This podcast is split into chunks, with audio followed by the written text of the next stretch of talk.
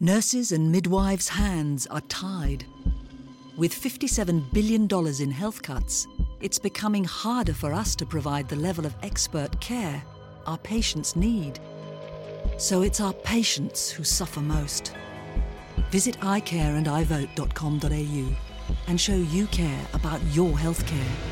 Because if you don't care, we can't care. Authorised by B Holmes, New South Wales Nurses and Midwives Association, Sydney.